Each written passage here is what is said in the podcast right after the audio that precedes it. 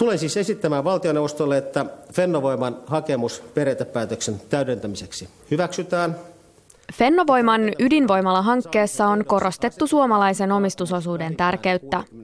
Nyt ehtona on, että voimalalla pitäisi olla 60 prosentin omistusosuus Suomesta tai EU- ja ETA-alueelta.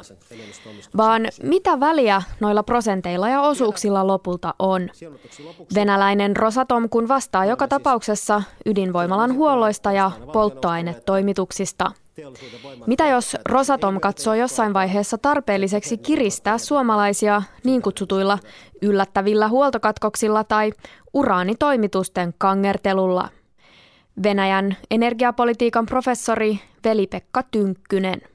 No mä en huoltojen kautta en usko, että, että se, se, ja en usko, että niin kuin tässä maailman tilanteessa olisi mitään intressiä tämmöiselle, tämmöiselle manipulaatiolle, mutta, mutta on se selvää, että tavallaan se on osa sitä kokonaisriippuvuutta, se, että me ollaan niin kuin uraanitoimittajana ollaan riippuvaisia, riippuvaisia tota Venäjästä kaiken tämän muun energiariippuvuuden lisäksi.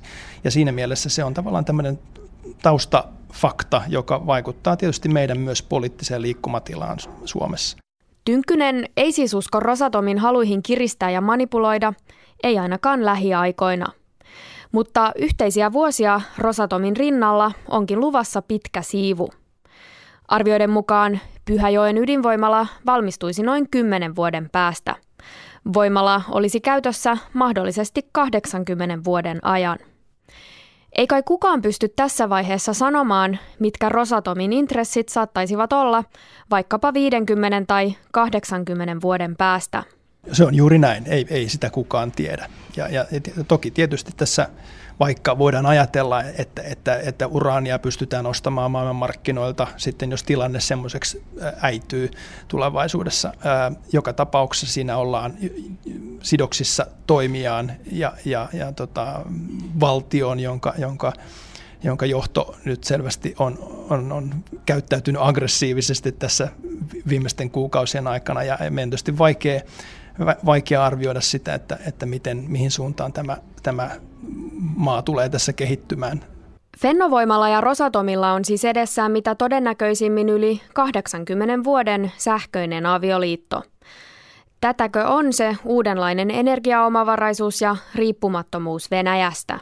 Itse asiassa tämä on aika hyvä, hyvä kysymys, tämä eh, sähköriippuvuus eh, ylipäätään. Jos katsotaan tätä argumentaatiota, millä tätä Fennovoima-hanketta lähdettiin alun perin rakentamaan, niin siinähän oli tietysti keskeinen argumentti oli se, että vähennetään eh, riippuvuutta venäläisestä sähköstä, tuodusta sähköstä Suomeen, joka vielä vuonna 2011 oli noin 10 prosenttia. Että tässä tilanteessa se oli hyvä argumentti. Nyt me ollaan nähty vuoden 12 jälkeen Venäjän sähköyhtiö, valtion sähköyhtiö on, vähentänyt tämän, että nykyään meille tulee sähköä muutaman prosentin verran meidän sähkönkulutuksesta Venäjältä. Eli tavallaan tässä tilanteessa se argumentti ei, ei, ei päde, että, että niin kuin tämä ydinvoima vähentäisi tätä Venäjältä tuodun sähkön tarvetta että se, että me ollaan öljystä, kaasusta, kivihiilestä pitkälle riippuvaisia, lisätään siihen vielä lisää uraaniriippuvuutta Venäjästä, niin, niin tota, on, on kysymys, joka, joka tietysti on myös sitten poliittisesti arvioitava, että kuinka pitkälle me halutaan viedä riippuvuutta Venäjästä. Sähkökauppa Suomen ja Venäjän välillä on tällä hetkellä yksisuuntaista. Venäjä myy ja Suomi ostaa. Mitä jos myös Suomesta ryhdytään myymään sähköä Venäjälle, kuten Fingrid suunnittelee? Ja jos tämä toteutuu, niin, niin siinä, siinä tapauksessa tulevaisuudessa 15 vuoden kuluttua, jos tämä Rosatomin osuus, onko se sitten 35 vai 50 prosenttia sitten tästä sähkön tuotannosta, Rosatom voisi viedä sen Venäjälle. Ja tavallaan tämähän on, vaikka ikinä sitä Rosatom tekisikään, mutta tämä mahdollisuus, se, että se pystyisi manipuloimaan Suomen sähkön hintaa sitä kautta, että, että tuota veisi vaikka tammipakkasilla huipputunteina tämän oman osuutensa sähköstä Venäjälle, niin tämä on tavallaan taloudellisena tämmöisenä taustatekijänä on niin iso asia, että, että se tavallaan toimii kiristyksen välineenä, vaikka sitä koskaan käytettäisi. Professori Veli-Pekka Tynkkynen luonnehtii Rosatomia erittäin keskeiseksi ja strategiseksi yhtiöksi Venäjän hallinnolle. Rosatom toimii sekä ydinenergia- että ydinasesektorilla. Rosatomin valinta Pyhäjoen ydinvoimalan laitetoimittajaksi on tärkeä meriitti ja käyntikortti läntisen Euroopan markkinoille.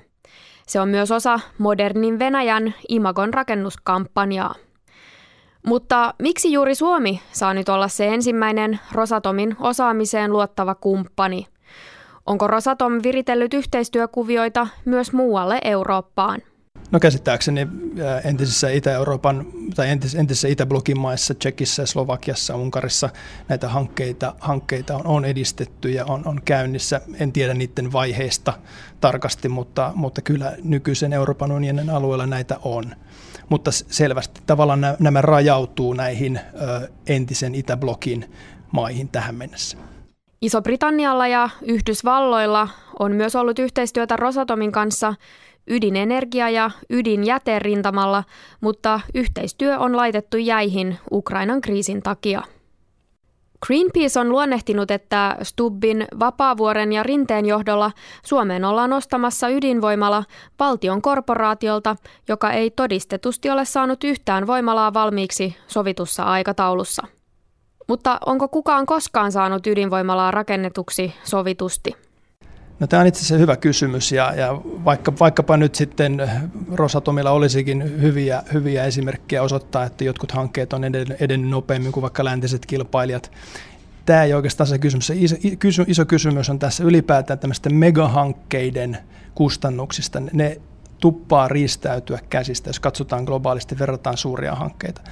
Ja, ja siinä mielessä se, että, että tässäkin on kyse, kyse megahankkeesta, niin se tietysti sopii autoritäärisen maan hallinnolle edistää tämmöisiä hankkeita, joissa ne langat pystytään pitämään omissa käsissä. Eli se, että tämä on Putinin hallinnon ykköshanke, niin ei, ei tavallaan yllätä.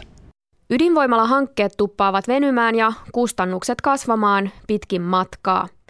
Ydinvoiman taloudellisesta kannattavuudesta voidaan olla monta mieltä.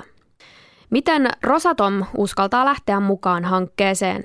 Tavallaan se, että Venäjän valtio on tässä takuumiehenä tässä Rosatomin hankkeessa, niin on osa sitä kannattavuutta myös. Eli tavallaan tämä on makeutettu diili niin sanotusti johtuen, johtuen tästä niin kuin valtion takauksesta.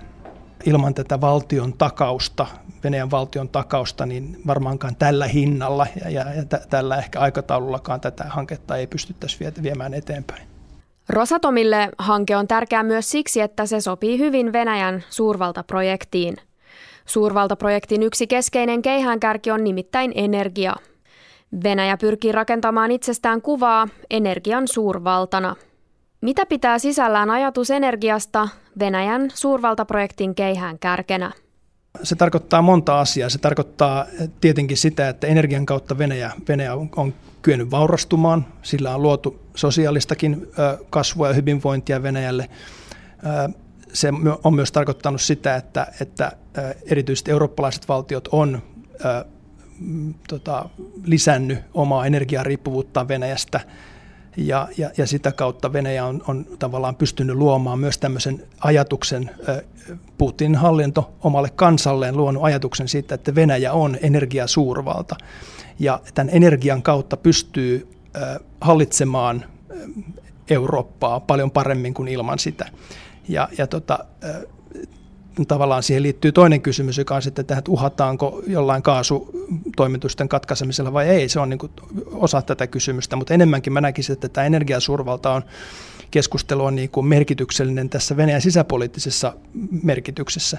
Eli juuri siinä, että, että venäläisille rakennetaan kuvaa siitä, että, että energian kautta Eurooppa on niin riippuvainen meidän energiasta, että, että se, ei, se ei voi meidän suurvaltapyrkimyksille mitään. Ja ehkä tässä Ukrainan kriisin ja sodan kestäessä me ollaan nähty se, että kevää, jos me oltaisiin keväällä heti Krimin valtauksen jälkeen otettu energiasektori pakotelistalle ja niin kuin jämäkämmin otettu siihen kantaa, niin, niin oltaisiko me nähty Itä-Ukrainassa – tätä aseellista konfliktia siinä mittakaavassa? Tämä on tietysti jossittelua, mutta mun hyvä kysymys, koska tavallaan se olisi pelannut vasten sitä Putinin hallinnon rakentamaa kuvaa tästä energiasuurvallasta ja, ja tavallaan romuttanut osittain sitä, että Eurooppa on, on niin riippuvainen venäläistä energiasta, että se ei voi meille mitään.